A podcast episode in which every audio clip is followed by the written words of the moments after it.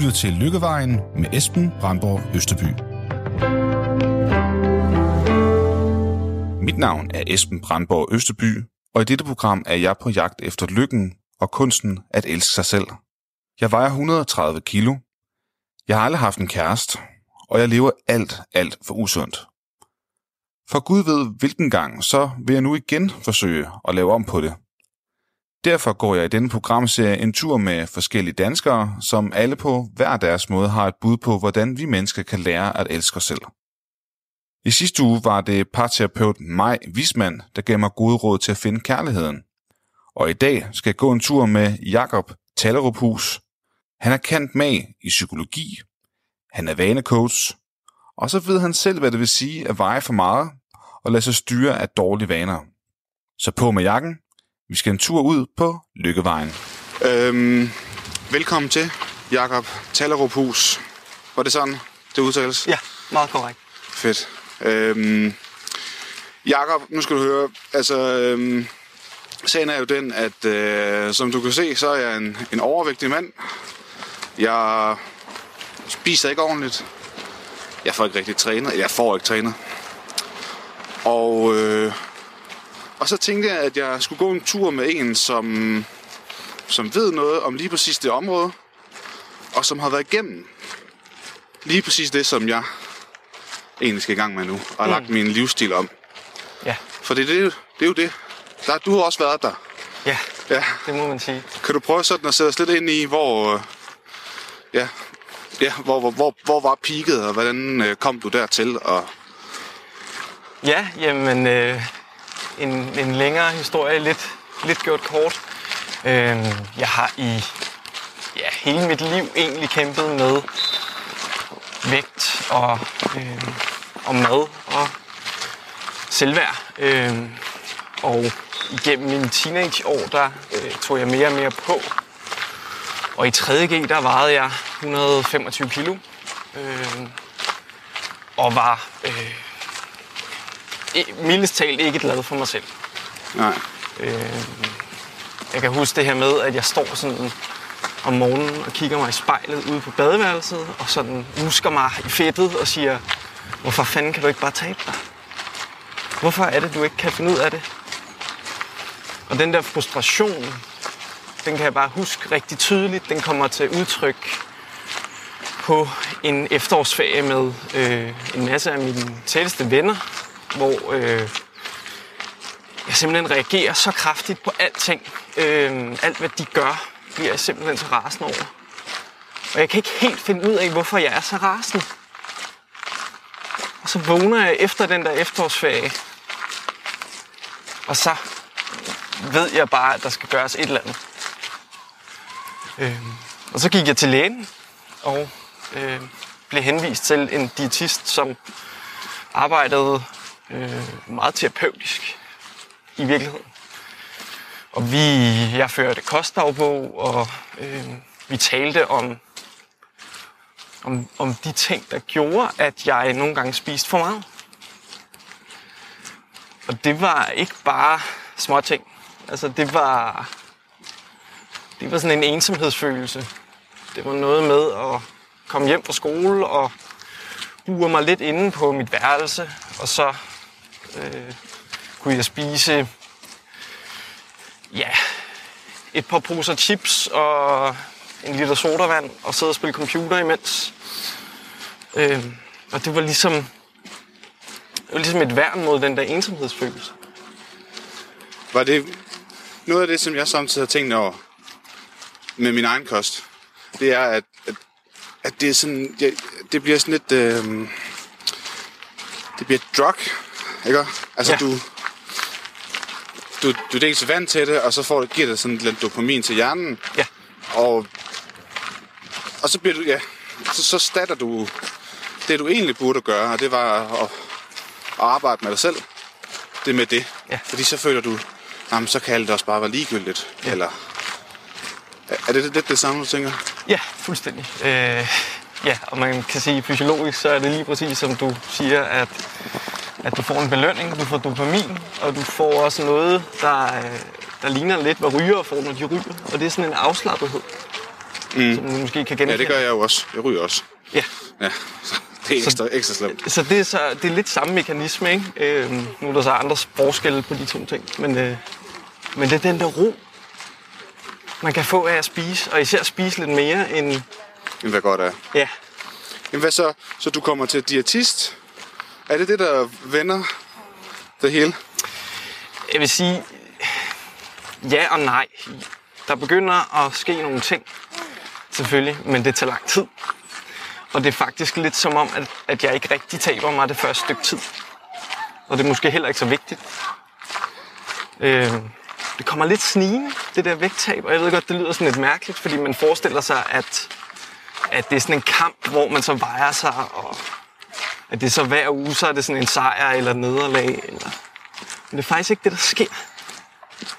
Det, der sker, er, at jeg begynder at arbejde med mine vaner. Og ikke så meget med en eller anden slankekur, eller et eller andet kostregime. Jeg begynder at arbejde med de vaner, jeg har, når jeg overspiser, som er nogle helt bestemte tidspunkter. Så er det fordi, du også vejer så meget på det her tidspunkt, så er det i hvert fald ikke træningen, der ligesom får dig i gang. Det er egentlig at arbejde med det mentale. Det er det, jeg hørte dig sige. Ja. Okay.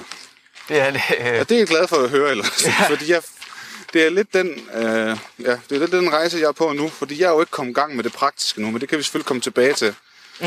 Hvad du så gjorde rent praktisk. Jeg kunne godt tænke mig at dykke lidt nærmere ned i din historie. Altså, hvad er det, der gør, at du... Ja, jeg spurgte lidt om det før, faktisk. Men kan du dykke lidt længere ned for at høre, hvad... Ja, hvorfor ender du med at veje 125 kilo i 3.G? Altså, du for søren er stadig nærmest teenager. Ja. Jamen, det er et godt spørgsmål, og nogle gange føles det som om, at det er et andet liv. Altså, det føles lidt som om... Ja, for du er saftsus med en tynd og veltrænet flot fyr nu, så det er helt vildt. Men ja, det er svært at sige præcist, hvad det var. Men jeg kom ind i en rigtig dårlig cirkel ret tidligt. I folkeskolen allerede vejede jeg for meget, og jeg blev ikke sådan mobbet, men jeg blev drillet lidt med det. Ja. Det var som om, at den der dårlige cirkel, den kom jeg bare aldrig ud af. Ja. Hvad sagde dine venner? Forsøgte de ikke at hjælpe? Jeg tror, mine venner vidste ikke rigtigt, hvad de skulle gøre. Nej. Mine venner kunne jo godt se, at jeg vejede for meget. Drillede de dig med det? I folkeskolen jo blev jeg drillet med det, og blev holdt udenfor, og alle de der klassiske ting, som følger med det stigma at være overvægtig. Og også fordi, at når jeg var overvægtig, så var jeg ikke ligefrem den bedste til fodbold, fordi jeg kunne ikke løbe ret langt. Nej. Så det var den der sociale stigma, der var ved at være overvægtig, blev forstærket, og den eneste måde, jeg ligesom kunne flygte fra det, eller drukne det på, det var ligesom at gemme mig inde på mit værelse. Med det der, og så spise, eller simpelthen, jeg spiste så meget, kan jeg huske, til at jeg faldt i søvn. Jeg spiste simpelthen. Til du bliver træt simpelthen? Ja. Hold da fast. Jeg kan huske det der med, at jeg hver dag efter skole ligger og sover. Altså, jeg faldt i søvn, simpelthen slået ud af maden, ikke? Og så råber min mor, der er mad. Altså, det vågner jeg af, ikke? Og det er sådan den der følelse af, at jeg er overhovedet ikke sulten, fordi jeg har spist så meget, ikke? Ja. Men jeg spiser alligevel aftensmad, og spiser også ofte noget til aftensnack, ikke? Ja. Det var egentlig ikke... Det sjove var, da jeg så begyndte at føre den her kostdagbog, så fandt jeg ud af, at det var ikke de første 12 timer af dagen. Der var faktisk slet ikke et problem der. Det gik fint. Det var det der med at komme hjem, og så få det der spejl, som det er, og blive konfronteret med sin egen ensomhed. Fordi jeg havde ikke nogen kæreste.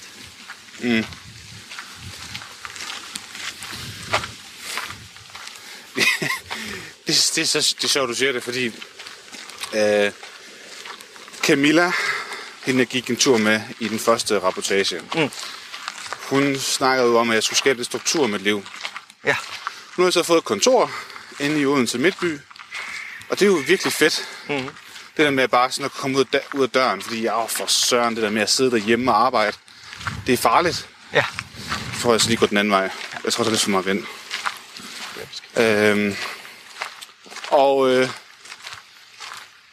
Ja, for når man sidder derhjemme, så er køleskabet der. Og der er også en sofa, man ikke kan tage en morfar på. Og plus der er det der mentale af, at du er ikke kommet ud af døren endnu. Du er ikke sådan startet dagen. Ja. Kan du mene? Ja. Og nu er så startet på det. Altså, at det er som om jeg lige startede, ikke? Ja, ja. Men jeg oplevede det bare faktisk sådan her i går, hvilket var første dag på kontoret, at jeg havde spist normalt hele dagen, men det var faktisk først, da jeg kom hjem. Ja. At så var det der, min sukkertrang kom. Ja. Hvorimod, da jeg var derhjemme, der kunne jeg jo... Altså, det var også derfor, jeg skal væk fra det. At der var det alt for meget. Der var det jo hele dagen. Ja. Så ja, jeg genkender mig lidt af det der, du siger. Ja, men det, ja, jeg kommer også til at tænke på det der med de steder, vi er, hvordan de påvirker os. Radio 4 taler med Danmark. Det sjove var, at hun så ikke mødte mig med sådan en fordømmende, hvorfor kan du ikke bare lade være med at spise? Ja. Hun sagde, okay, du har brug for det her. Du har virkelig lyst til det her, hvad det nu er, salt eller sødt, eller hvad det nu er. Hvad sker der, hvis vi bare prøver at skifte ud med noget andet salt eller sødt? Ja. Og det sjove var, at det faktisk var nok. Hvad var det for eksempel? Jamen, det kunne være sådan noget... Det er også fordi, jeg fandt ud af, at jeg havde sådan nogle trigger foods. Så ja. Havde jeg sådan noget der var nogle chips, ting. Ja. Der simpelthen... Chips og sodavand hang sammen for mig, ikke? Ja. Og hvis jeg først spiste chips, så kunne jeg ikke stoppe. Altså, jeg havde simpelthen ikke den der stopklods. Og det er sikkert på grund af den sammensætning af surt og sødt og salt og fedt, som jo er meget velsmagende. Mm. Men jeg kunne simpelthen ikke stoppe. Jeg havde ikke oplevelsen af, nå, men så stopper jeg jo bare, så lægger jeg posen væk, ligesom normale mennesker har. Og så prøvede jeg at spise noget andet. Så prøvede jeg at spise, jeg tror det var saltstænger. Og så spiste jeg lidt af dem, og så var det ikke interessant mere. Så var det som om, jeg havde fået det der salt. Men det skete jo stadig rigtig mange gange, at jeg i gåseøjne faldt i. Mm. Jeg har det problem der med, at jeg kan ikke købe en pose chips, og så bare spise halvdelen af den, eller bare lidt af den. Altså, det er det hele, der ryger. Mm.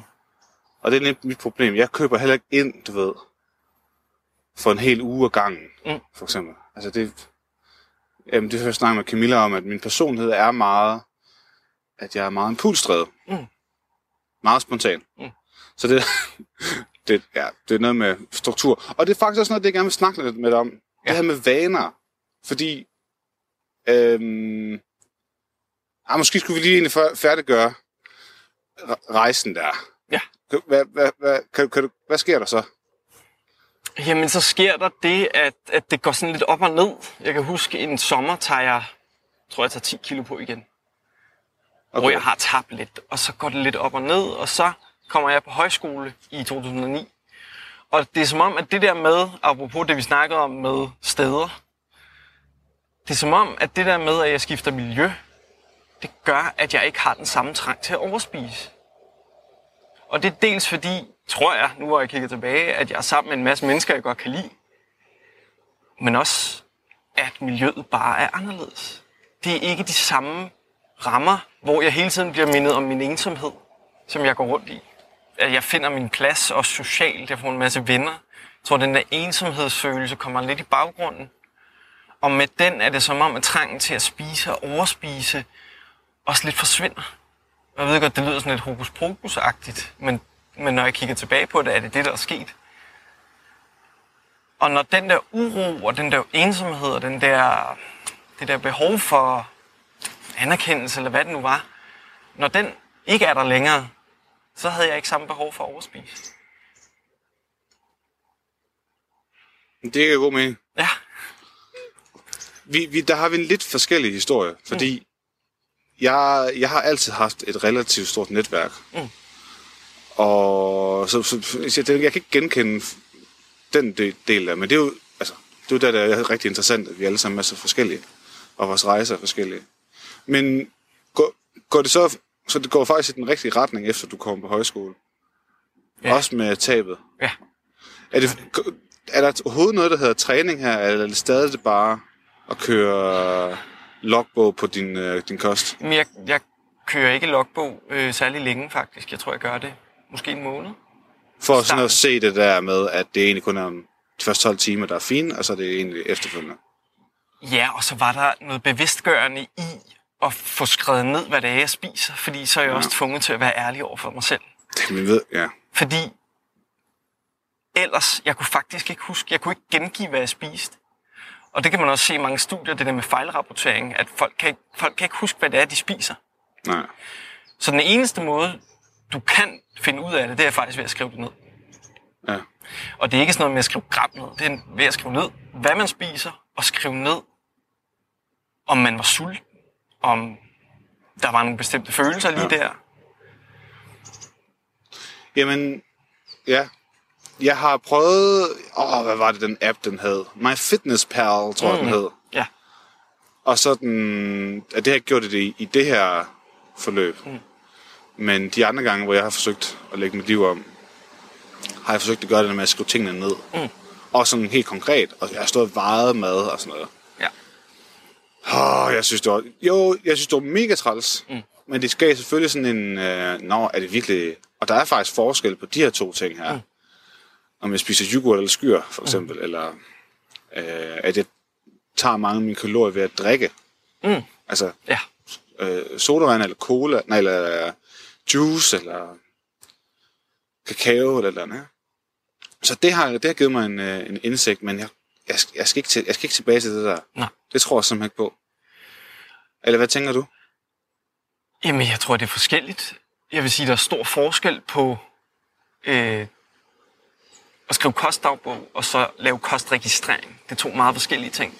Fordi en kostdagbog handler mere om dine tanker og følelser og sultmæthed, end det handler om, hvor mange kalorier du spiser. I virkeligheden er det underordnet. Altså også når jeg arbejder med nogen, der gerne vil tabe sig, så er det underordnet i starten, hvor mange kalorier de spiser. Ja. Det er ikke vigtigt, fordi...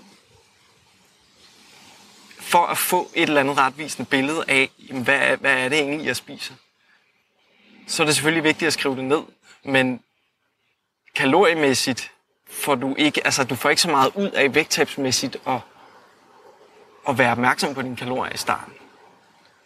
Fordi det, der sker, når man er opmærksom på kalorier, det er, at man får sådan en fystemme. Du må ikke. Ja. Ja. Så meget, ja. Og det er ikke særlig motiverende for nogen. At have sådan en fystemme, det er nok snarere demotiverende. Må jeg så spørge noget andet, når du siger det med fystemme? Mm.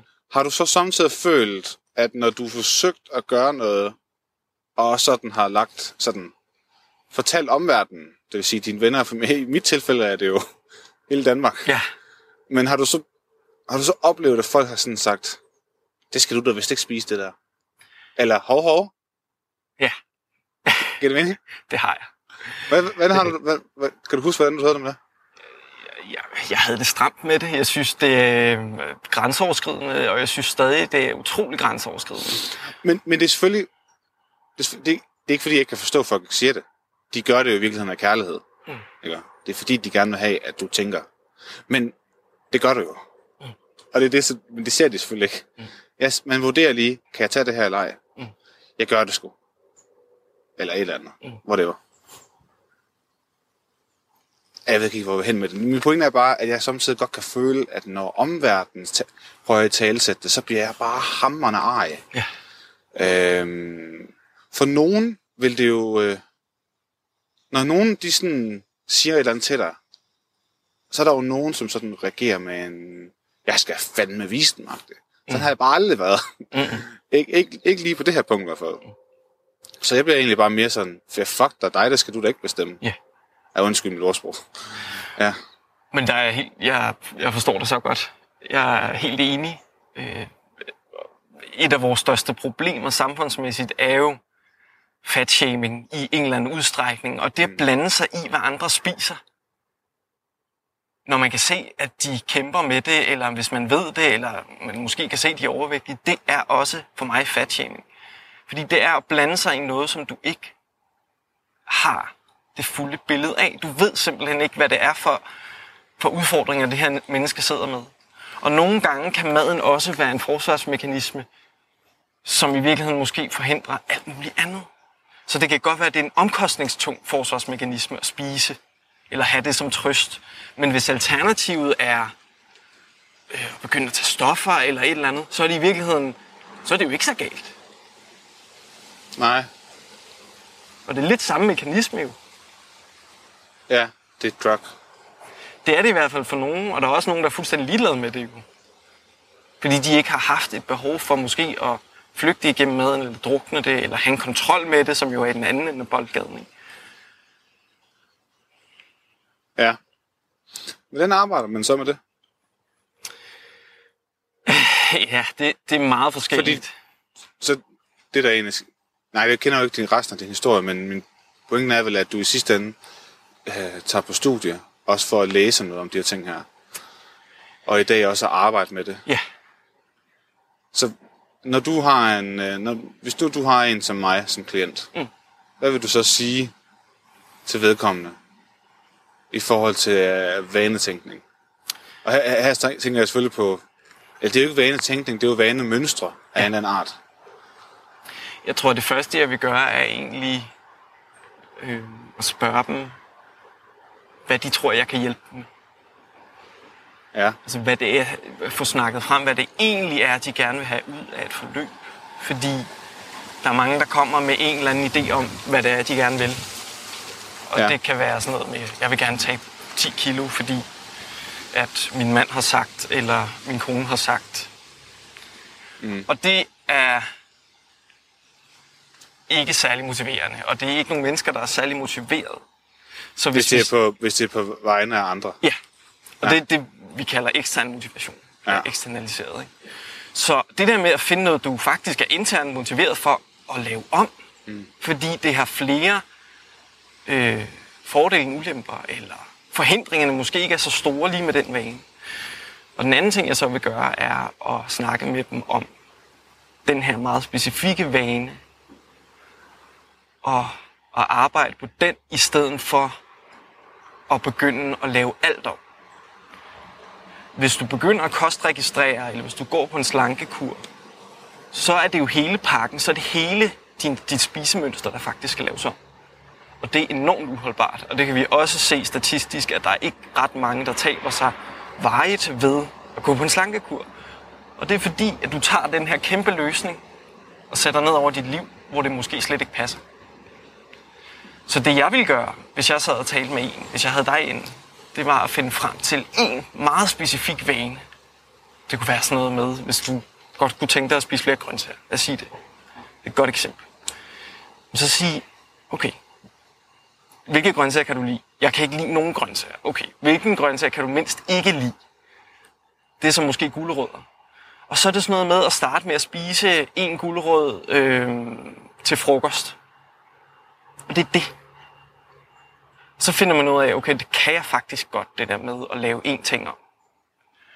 Og så er det som om hjernen har sådan en copy-paste, at så, hvis jeg kan gøre det der, jamen, så kan jeg også godt gøre det der. Og det er lidt det samme med træning, hvis der er nogen, der gerne vil i gang med en eller anden form for træning eller motion. Start nu stille og roligt ud. Sæt barren helt lavt. Ha' en selvkærlig, rolig måde at gå til de der ting på, som er sådan en, som er overskuelig, som er realistisk, som ikke er den der fystemme, ikke er den der, du burde også spise sådan, eller du burde også, som er helt nede på jorden, og hvor du selv kan være med også. Hvis du gerne vil begynde at løbe, så nytter det ikke noget, du begynder at starte med at løbe med 10 kilometer. Nej. Altså, det skidehammerende interessant ved det her, det er, at det bekræfter mig egentlig bare på, bekræfter mig i, at de andre gange, jeg har forsøgt at lægge mit liv om, altså nu er jeg på mit all-time peak, 133 kilo, ikke? Men jeg har jo også forsøgt at lægge det om, der var 110 kilo og 120 kilo. Og alle gange, der har jeg bare gået all in. Ja. Altså, det var faktisk sådan, at da jeg fik konstateret søvnopnø, så i forbindelse med, at man... Jeg havde fået konstateret søvnopnø, så kunne de se, at mine mandler var ret store. Mm. Så dem ville de anbefale, at vi lige fik fjernet. Mm. Og når man sådan skal have sådan en kirurgisk operation, så anbefaler de, fordi jeg røg jo. Jeg har røget det, siden jeg var 16 år. Ja. At det skulle jeg ikke gøre, fordi det vil komplicere kirurgien på en eller anden måde. Mm. Så det stoppede jeg. Jeg stoppede så med at ryge. Mm. Og... langt stod kort, jeg gik all in på det, i virkeligheden. Så samtidig med rygestop, tænkte fuck, så jeg skal også gå i gang med at træne, og motionere, og lægge min kost om, og sådan nogle ting. Og det gik godt. 3-4 måneder. Og det var alligevel lang tid, 3-4 måneder. Jamen, det har sådan cirka altid været det. Det er gået godt, du ved. Jeg har aldrig sådan gået i fitnesscenter, men jeg har altid godt kunne lide at løbe. I dag der er det mere at gå, for jeg kan sgu ikke løbe længere, men jeg er blevet for stor. Ja. Og så det bekræfter mig egentlig lidt i, at det er... Jeg har været i gang med det her projekt i snart et år, siden min søster spurgte mig, om jeg elsker mig selv. Mm. Og der er ikke sket så meget på det praktiske endnu. Mm. Jo, nu har jeg fået kontor, så nu kan jeg skabe lidt strukturer. Ja. Men jeg er jo ikke rigtig kommet i gang med at træne, selvom jeg egentlig har købt mig et fitnessarrangement her tilbage i august. Det gik godt i 2 uger. Har du lyst til at træne? Synes du, det er sjovt at træne? Ja, det der er så åndssvagt, at når jeg er deroppe, så synes jeg, det er rart. Ja. Og det synes vi er endnu mere rart efterfølgende. Ja. Du ved, man får sådan lidt... du ved, når man har søvnopnø, så... og især når jeg er så åndssvagt, at jeg ikke bruger min... man skal jo have sådan en CPAP-maskine, man ligger med, som giver dig kunstigt ild. Den bruger jeg ikke. Det er en helt anden snak. Men anyway, det gør bare, at min koncentration i løbet af dagen kan godt sådan falde lidt. Mm. Fordi jeg er jo aldrig nede og får den dybe søvn. Men når jeg er oppe at træne, så giver det mig sådan lige en 3-4 timers ekstra energiboost. Mm. Men hvad tror du så... det er, der forhindrer dig i det? At tage dig op? Ja. Det er nok, fordi jeg ikke er så god til det med strukturen. Ja. Jeg skulle nævne det før, ja. Så når du sidder der, inden du burde træne, så hvad er det for nogle tanker, du har der? Du må have sådan en diskussion, eller sådan en indre dialog. Der er også langt op. Der er langt, ja. Der er 2 kilometer op. Ja. Det er jo ikke så langt igen, altså. Kunne jeg jo putte til en podcast på, eller noget musik, eller et eller andet, og så... Jo, nå, men nu snakker vi kun det. Forhindringer. Ja. Hvilke forhindringer? Jamen, der er lidt langt. Der er lidt langt. Ja. Hvad mere?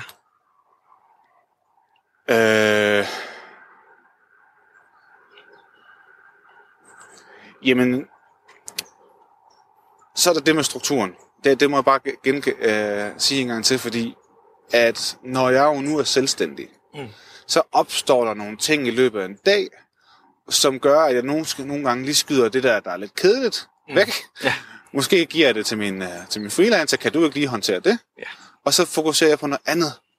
Også selvom jeg egentlig ved, at jeg skal jo egentlig lægge det hele til siden, og så tage op og træne. Kan du mene? Og det er jo selvfølgelig resultater, jeg elsker mit arbejde, og det kan jo være en positiv ting. Men arbejdsglæde kan være fint, men hvis jeg ikke ligesom får arbejdet med... Ja, det er inde i, så kan det jo, så nytter det jo ikke noget. Så et eller andet sted er det jo faktisk en prioritering, og det er en opprioritering af dit arbejde. Ja.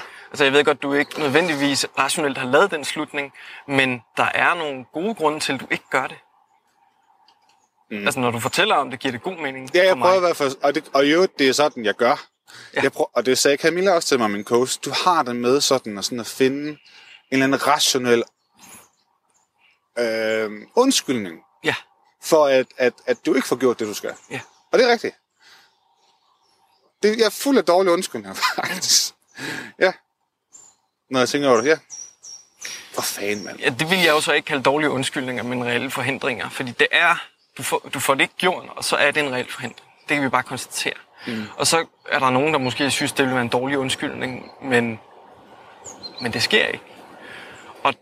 Der vil det måske være en idé at hvis jeg skulle coache dig, finde noget, du enten er mere motiveret for, altså hvis du gerne vil i gang med motion, så finde noget, du synes er sjovere, hvor forhindringen ikke er så store. For nogen er det det der med bare gå en tur. Altså, og det er det har også Camilla også sagt til mig. Det har vi snakket om også. Altså, for jeg har aldrig været god. Jeg vil egentlig gerne sådan op og styrketræne. Mm. Jeg synes, det er fedt, når jeg først er deroppe. Og fordi jeg også altid har fået at vide, at jeg er ret godt eksponeret for, at hvis jeg bare kom i gang, jeg bare blev et ordentligt brød. Yeah. Fordi jeg er bygget stor også. Yeah. Det er den ene del. Også fordi jeg hører, at kvinder, de siger, kvinder vil jo gerne have en, som har muskler. Har jeg bildt mig selv i hvert fald. Ja, det er sådan en anden start. Jeg tror også, der er delt en mening om. Det er det nok også. Ja. Pointen er, at de vil i hvert fald ikke have en, som har en ordentlig vom på 130 kilo. Det er i hvert fald... Ja, det sagde mig jo sagt. Fusen også til mig jo, at det der er jo nok nogen, der er lidt mindre... Altså, det går de mindre op i hvert fald. Ja, det tror jeg. Ja. Nå. Ja. Anyway, ja, det var lidt for et tidsspor. Hvor var det, vi kom til? Jo, det var det der med, at jeg måske skulle så gå en tur. Eller løbe en tur, når man lige fik tabt sig lidt. Men det er nok også det, jeg helst vil. Fordi det er bare lige at tage skoene på og ud. Ja. Og jeg kan gøre, at jeg bor i et område, hvor der er skov, og ja, der er gode muligheder for det. Okay. Og kan du godt lide det der med at komme ud? Ja, altså jeg har jo gået Caminoen for 3,5 år siden. 800 kilometer. Og kan godt lide at vandre. Hvad er det, du godt kan lide ved det? Ved det der med at komme ud og gå? Det er dels det, at der er natur, og der er ro. Ja. Eller der er ro, fordi jeg putter jo typisk et eller andet i ørerne.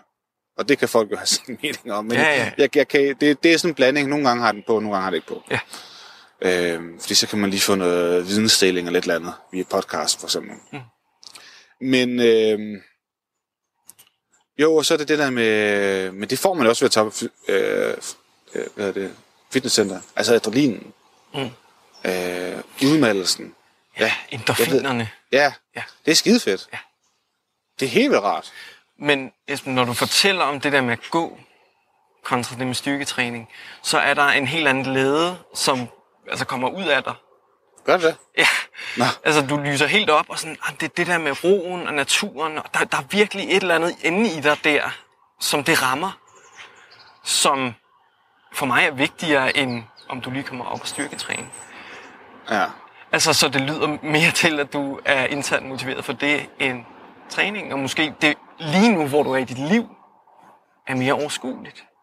Det der med at tage et par løbesko eller et par almindelige sko på og gå, der er bare færre forhindringer, end at skulle pakke en taske, skulle transportere sig, skulle klæde om.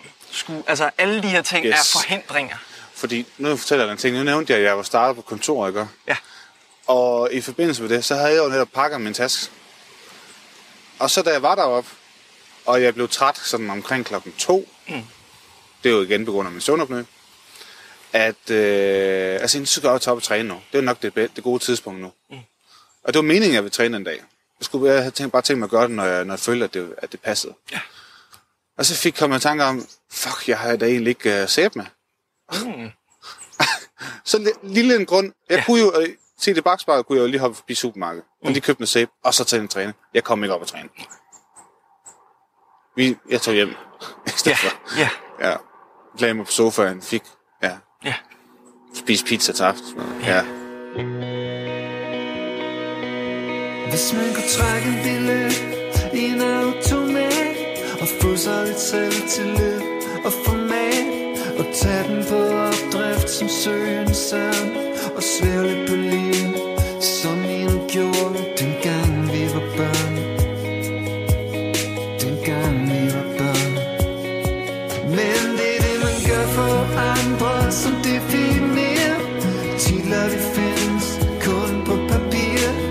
Det går sjældent den lette vej, og når det stormer, så holder man fast i den vej.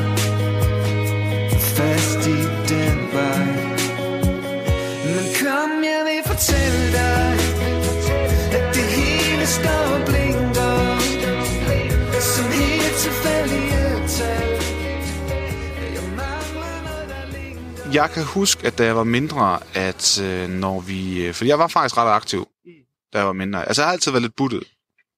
Men jeg gik til fodbold og håndbold og kørte med aviser og sådan nogle ting. Da vi så kom på gymnasiet og sådan noget, var jeg ikke lige så aktiv. Altså det var da jeg stoppede med fodbold og håndbold. Fordi der var nogle andre ting, der var mere interessante. Man blev hormonerne kørt i en, og man gerne ville feste og så videre. Men jeg kan huske, da jeg var mindre, at vi skulle til fodboldkampe og sådan noget. Eller når vi skulle til svømning i skolen, at jeg faldt altid i søvn. Hver gang vi kørte den bil. Altid. Jeg kunne ikke, ved mindre vi så og snakkede om et eller andet, og jeg var involveret i samtalen, så kunne jeg godt. Og sådan er det faktisk stadig i dag. Altså, jeg kører gåmorgen nogle gange, når jeg skal ud her. For eksempel, jeg bor i Odense, og jeg skal over og snakke med dig her. Så kunne jeg godt få... Nu har jeg ikke taget en gåmorgen, jeg tog en Flixbus, men det kunne jeg godt finde på. Og jeg falder også bare søvn, hvis der er sådan samtalen ikke bare sådan, du ved, kører altså på skinner. Ja. Og altså, når du fortæller om det, så har du, kunne jeg forestille mig, også lidt mindre energi end andre mennesker, der sover helt normalt. Og tage det med ind i, hvis du vil lave et eller andet om, tror jeg er enormt vigtigt. Fordi det er sikkert også en forhindring for at komme ned og træne, at du måske er lidt træt. Ja, for forudsætningen. Ja. Forudsætningen for at lykkes, er bare blive dobbelt så, eller det kan man nok ikke sætte procenter på, det er bare endnu værre. Hvis man, det er nok også, hvis man, ja, hvis man ikke har nogen omkring sig, som støtter en og så videre, så er det forudsætninger nok også endnu værre, tænker jeg. Ja. Ja, det er jo så det, man nok ville kalde en disponerende faktor, for at du også har taget på, det er din søvn. Og at det også er en forhindring for, hvis du gerne vil ændre adfærd. Og derfor er det så vigtigt, at du gør noget, der er mere overskueligt. Ja, så i stedet for... Du siger jo egentlig faktisk til mig, at jeg skal droppe det der fitnessabonnement et eller andet sted, og så bare gå i gang med at gå, Esben. Ja. Når du taler om det, ja. For andre er det måske helt anderledes. Men lige din situation, når du fortæller om det der med at gå, og der kommer så meget glæde, og det bliver en oplevelse på en anden måde, end at komme ned i fitnesscenteret. Vi har også sådan et billede af, at vi skal have pulsen helt vildt meget op for at tabe os. Og det er simpelthen ikke rigtigt. Der er masser af studier, der tyder på det her med, hvis du har motionen inden som transport, er det faktisk mere effektivt som vægttabsstrategi. Fordi du ikke lægger mærke til det. Det er ikke sådan en, så har jeg også fortjent de der tilladende tanker, du også snakkede om tidligere. De er der ikke på samme måde, hvis det bare er sådan en, nå, men jeg har bare lige gået en tur, eller jeg har bare lige cyklet 2 kilometer, eller hvad det nu er. Så for mange vil det være langt mere effektivt og overskueligt at begynde stille og roligt med et eller andet, hvad det nu kan være. Som ikke handler om vægttab, som handler om, jeg synes, det er helt vildt fedt at løbe, eller jeg synes, det er helt vildt fedt at gå en tur. Det handler slet ikke om vægttab, så handler det om det at gå, og det har så også den bonus, at du forbrænder nogle kalorier. Du forbrænder næsten lige så meget ved at gå 1 kilometer, som ved at løbe den. Ja, der er noget efterforbrænding. Der er noget efterforbrænding, ja. Præcis.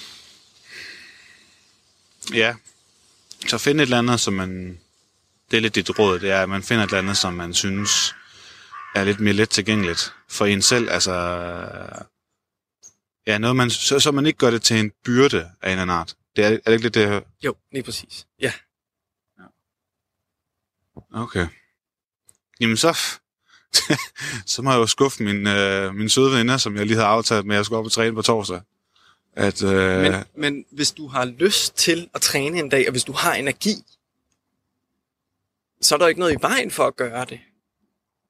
Altså, det er ikke, fordi der er noget i vejen med at styrketræne. Og hvis du er disponeret for det, og hvis du oplever, det er også det, den anden ting, det er det der med oplevelsen af mestring. Det kan nogle gange også være med til at motivere os, men det er sådan noget, der tager lidt tid at opbygge. Den der oplevelse af mestring. Oplevelse af, at jeg er rigtig god til styrketræning, eller oplevelse af, at jeg har en struktur på min styrketræning. Som også er en utrolig vigtig ting, hvis man gerne vil det, det er, at det er planlagt, og at det er overskueligt. Ja. Jeg har også fået at vide, at jeg er disponibel. Hvad hedder det ikke det? Eller godt disponeret, ja. Jeg er godt disponeret. Ja. Jeg laver også lidt mundlort en gang imellem. Ja. Så det er ikke fordi, jeg behøver at fjerne træning der. Men det er også bare fordi, min kære bror, han trænede mange år. Han er lige 12 år ældre end mig, ikke? Og startede egentlig lidt ved at træne. Han har sjovt nok bygget helt anderledes end mig. Mm. Jeg har ret kraftigt bygget, det er han ret spinkelt bygget. Men han, fordi han har arbejdet, ja, han har trænet 15 år, tror jeg snart. 4, 5, 6 gange om ugen. Så når han fortæller mig, det tænker jeg, det ved du noget om, for du er også personlig træner. Jo. Mm. Så det kan jeg lige få bekræftet eller afbekræftet her. Han siger, at ved at styrketræne også, altså både køre cardio, det vil sige forbrænde kalorier ved at sidde på en cykel, eller løbe, eller gå en tur, og styrketræne, så det er ikke 50 plus 50 er 100, det er 50 plus 50 er lige med 200. Altså du forbrænder mere, og fordi du får bygget nogle muskler og sådan noget, eller er jeg helt galt på den? Ikke helt galt, men jeg tror ikke effekten er så stor, som han måske påstår. Det er klart, at hvis du har mere muskelmasse, så forbrænder du en lille smule mere. Det er marginalt, vil jeg sige. Det er ikke så meget af det ikke. Så der er en gevinst, jo. Men hvor stor den er, ved jeg ikke præcist. Og den er ikke så stor som det er ikke dobbelt op. Det er ikke sådan, at hvis du har, hvis du lige pludselig får dobbelt så meget muskelmasse, så forbrænder du det dobbelte. Det er ikke sådan. Okay. Men jeg vil så også sige den anden ting. Et eller andet sted har han jo måske ret i, at der er objektivt set en meget perfekt måde at gøre tingene på, eller nogle måder at spise på, som er helt vildt gode for vægttab i gåsehøjen. Altså det her med at spise mere protein, eller fordi så forbrænder det lidt mere, når det bliver omsat. Men for rigtig mange mennesker er det virkelig uoverskueligt at skulle tage alle de her råd, som kommer, og skulle implementere dem i livet, og hvordan fanden gør man det? Hvordan får man omsat det til praksis? Og der er det så vigtigt at begynde stille og roligt at arbejde med en vane ad gangen, hvis du gerne vil lave det om, i stedet for at lave det hele om. Hvis du gerne vil spise mere protein, så gør det til et måltid. Altså, de her små skridt i retningen af så et defineret mål, som man er internt motiveret for, som ikke er, jeg skal tabe mig, fordi at folk synes, jeg er tyk, eller jeg skal tabe mig, fordi at jeg ikke passer ind. Ja, det er der, jeg synes, den er svær. Jeg kan godt forstå det, du siger, og det bekræfter egentlig også bare den proces, jeg er i nu, at det er den rigtige vej at gå. Bygge på, Rom blev ikke bygget på en dag. Men selvom at jeg jo ikke gør det for andre, så gør jeg det jo lidt, fordi at mit selvværd er jo samtidig ret lavt. Ja, det er meget lavt. Det vil sige, at selvom der er en pige, som viser interesse for mig, så er det som om, jeg ikke rigtig accepterer det. Altså selvom jeg kan se det, og mærke det, og føle det, så tillader jeg mig det ikke. Og det er fordi, at jeg tænker, jeg er for tyk. Så på den måde gør jeg det jo lidt, at jeg gør det for mig selv, men jeg gør det også fordi, at det er jo egentlig for mig, det er noget sludderrøvl, jeg står og siger. Det er jo for mig selv.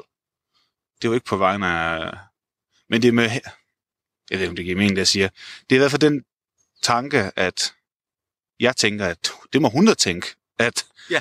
Kan du mene? Ja. Men at faktum så måske er noget andet, det var lidt det, vi snakkede om før, at det ligger jeg for meget vægt i. Mm. Lad mig spørge dig om noget om der, fordi du har jo selv været en stor fyr, og det bliver lidt personligt, det her. Mm. Men for Søren, du er en flot fyr nu. Kan du mærke den forskel der? At der er flere, der er interesseret i dig? Jeg vil lyve, hvis jeg ikke sagde ja. Der sker selvfølgelig noget, men jeg tror i virkeligheden mere, det handler om min egen selvtillid, end det handler om måden, jeg ser ud på. Jeg kan huske dengang der i gymnasiet, hvor jeg vejede mest. Jeg kan huske, at jeg så den film, der hed 40-Year-Old Virgin. Yes. Og jeg kan huske, at jeg tænkte, nå, jamen det er bare sådan, jeg ender. Ja. Og det var bare sådan, det var. Det har jeg tænkt nogle gange. Nu er jeg ikke jomfru, men mere det der med, at man var ensom og alene. Ja. Og så jeg kan virkelig godt sætte mig ind i det sted, du kommer fra. Og jeg vil bare sige, at det handler så meget mere om din egen hvilen i dig selv, end det handler om præcis, hvordan du ser ud. Fordi jeg har jo også haft perioder, hvor jeg så, mens jeg tabte mig, vejede 10 kilo mere eller mindre. Og jeg synes ikke, at der var forskel i den periode, om det lige var det ene eller det andet. Det var noget med, hvordan jeg havde det med mig selv. Og noget med, på et større plan, om jeg kunne hvile i, om det var nok, om jeg kunne ligesom rumme mig selv, rumme hvordan jeg så ud. Og det var også ved, hvis vi snakker træning, og opdage, at jeg godt kunne noget. Selvom jeg stadig var overvægtig, så kunne jeg godt løbe en tur. Det kan man godt. Man kan måske ikke løbe lige så langt, og der er nogle begrænsninger. Men det der med at lære, at min krop kan også nogle ting. Den kan sgu også styrketræne. Den kan også, uden at det bliver det der krav om, det skal du gøre, fordi at det er godt for dit vægttab. Men fordi, at det er skide sjovt at blive stærkere. Eller, altså et eller andet, det er mere internt motiveret. Jeg synes, det er mega fedt at træne, fordi så kan jeg virkelig mærke min krop. Eller hvad det nu er, ikke? Jeg synes også det her med, at du sagde, at der i din proces har der også været bump på vejen. Ja. Altså, der har været momenter, hvor du har så taget mere på. I mit tilfælde har det været det samme, men det er bare den anden retning. Men det er lidt betryggende, fordi jeg tror sådan i mit hoved, og for mange andre, som står i den her situation, at man gerne vil tabe sig, at man ser bare sådan en eller anden... Nu går jeg i gang, og i øvrigt, jeg tror, du har ret i det der med, at folk de tænker bare all in, og det er nok en fejl, det skal være en proces. Og så skal man være okay med processen. Det er altså virkelig... Det sjove er, at det her, det virker... Det er fuldstændig ligesom, når jeg snakker med iværksættere, som er kommet ud på den anden side og solgt sin virksomhed for 100 millioner. Mm. Det kan godt være en tom følelse, men det, de egentlig følte, der var fedest, det var hele processen. Ja. Op- og nedturene. Ja, så det er noget med at hvile sig selv, vel? Ja. Men jeg får lyst til at spørge dig, fordi du har jo også fortalt om i tidligere episoder det der med, at du på en date så bare spørger om et eller andet, ikke? Ja. Ved du sådan, hvad de tænker? Altså har du bevis for det der med, at folk hele tiden tænker, at du er overvægtig, når de møder dig? Fordi da jeg mødte dig første gang, tænkte jeg, det var ikke det første, jeg tænkte, da du kom gående. Det var, der kommer Esben, og så sagde vi hej. Så nogle gange kan de der ting også bygge sig meget store op i hovedet, og man kan have en eller anden idé om, at alle kigger på en, eller alle ser skævt til en. Hvor det tror jeg sgu faktisk ikke, de gør. Jeg tror, de har mere travlt med dem selv. I dagligdagen tænker jeg, nå, for søren, mand. Altså, Maj, hun sagde det også. Hun sagde også, jeg tror, du tillægger det der for meget værdi. Alt for meget. Det gør jeg nok også. Jeg har aldrig spurgt mine dates. Nu har jeg jo heller ikke været på så voldsomt mange. Men mit indtryk har egentlig været, at de synes det var en god date. Ja. At de synes det var hyggeligt, og jeg var interessant, og de vil gerne... De har også sagt, at de gerne vil mødes igen. At så der har været årsag til, at jeg ikke... De synes, at det lige passede og sådan noget, men... Og det er jo en bekræftelse. Altså, det er jo et ja... Ja, måske ligger jeg for meget vægt i det der. Det er bare svært, fordi du nævnte dig selv, du var i gymnasiet og kigger dig selv i spejlet, og du tænker bare, hvorfor fanden kan jeg ikke tabe mig? Hvorfor kan jeg ikke tage mig sammen? Ja. Og jeg bliver sgu da sikkert sådan en 40-year-old virgin. Ja, det er jo hele i hovedet for sig. Ja, altså, jeg ved ikke, hvad jeg skal sige. Jeg kan huske, at jeg skulle til session, jeg tror det var lige efter gymnasiet. Så skulle jeg til session. Og så havde jeg sådan en idé om, jamen hvis jeg kommer i militæret, hvis jeg er værnepligtig, så kan det være, at jeg kan tabe alle de der kilo. Så kan det være, at de der 4 måneder lige gør, at Mm. At det er løsningen. Og så kommer jeg til session, og så bliver jeg braget, fordi jeg er for overvægt. Ja. Og det er jo bare sådan endnu et nederlag, ikke? Ja. Men alligevel kunne jeg godt starte en proces, selvom jeg havde fået alle de nederlag og bump på vejen. Og det var ikke sådan, at det... Hvor meget vejede du der? Der vejede jeg...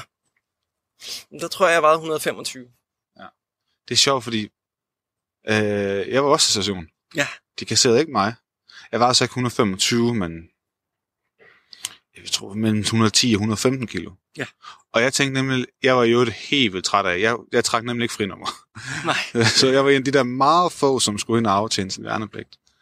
Og var jo et røv træt af det. Ja. Og også fordi jeg var meget idealistisk, politisk, og du ved, jeg var imod, at man skulle ind og aftjene værnepligt. Og det gik jeg talt meget om, mens jeg var derinde. Så de første 2 måneder skabte jeg egentlig bare splid sådan på det der 16-rum store lokale med menige. Og så tog jeg mig egentlig sammen og løb halvmarathon og blev også sådan lidt fremhævet som en, som havde rykket sig. Ja. Jeg var ikke en af de bedste soldater, absolut ikke, men mere det der med, at de kunne godt se, at jeg havde taget mig sammen. Mm. Og var så tæt på og ryge ned på 100, lige under 100 kilo. Altså, jeg var nede på 100,5 eller sådan noget. Man kom aldrig under det. Og så sluttede det. Mm. Og så holdt jeg ikke fast.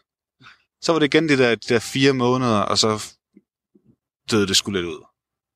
Men det er også 2 helt forskellige liv, du har levet der, går jeg ud fra. Det der med at være i militæret, og så komme hjem, og så er det hverdag. Det er 2 helt forskellige... Sæt vaner, kan man sige. Ja, men det interessante er, at der var struktur. Ja. Ikke? Altså, der var jo nogen, der befalede mig til, at jeg skulle stå op om morgenen, og du skulle gøre det, og du skulle... Der var noget, der bare ikke nogen kære mor, eller en terapister. Nej. Kan man sige. Ja, ja. Jo, Camilla kan jo piske mig sådan lidt sådan, og sige, nu må du fandme lige... Ikke? Ej, jeg bander godt nok meget. Undskyld. Det er, når man snakker, så bliver man sådan, ja. Det er, når man er passioneret. Ja. Ja. Men hvis du virkelig gerne vil i gang med at løbe, så kan du godt gøre det på en struktureret måde, hvor du slet ikke skal tænke. Jamen, jeg kan ikke løbe nu. Altså, jeg tror ikke, min knæ kan holde til det. Selvfølgelig kan du løbe. Du kan ikke løbe måske i 10 km. Nej, det kan jeg ikke. Jeg kan løbe op og ned den bakke der, og så komme tilbage. Ja. Så er jeg eddermame også på pustet. Og så går du resten af turen, og det er der programmer til. Det er det, der også er derude. Det er en struktureret måde at starte stille og roligt ud på. Altså, så det er at følge et eller andet program, som er meget stille og roligt og blidt. Det er også en struktureret måde at gå til bevægelse eller vægttab. Ja, der er det der Endomondo og sådan noget der. Ja. De har så... Ja, det er rigtigt. Så når hvis du bare gerne vil løbe 5 kilometer, præcis, så træner de dig op. Ja. Og du kan sætte... Ja, det er også... Det er sjovt, for jeg ved alle de her ting her. Jeg bare lagt det væk. Ja. Ja. Men igen, du skal ikke gøre det, fordi at det er godt til vægttab. Du skal gøre det, hvis du har lyst. Hvis du er motiveret for det. Hvis du synes, det er fedt at løbe og gå. Så er det derfor, du gør det. Det er ikke fordi, hvis jeg ikke gør det, så tager jeg mere på. Eller. Så det er det her med at finde ud af, hvad er det? Hvorfor er det egentlig, at jeg skal gøre det? Ja. Det skal jeg jo så lige finde ud af. Ej, jeg tror, jeg er ved at være der, hvor nu har vi arbejdet med det mentale i lang tid, og nu skal der ske nogle praktiske ting. Det var også det, jeg indledte med at tale lidt om, at jeg arbejder også med mentale, bare ved at gå turen her med dig, ikke? Ja. Og med mig og Camilla også. Men måske skulle jeg prøve at finde noget ud af det med søvnopnøen der.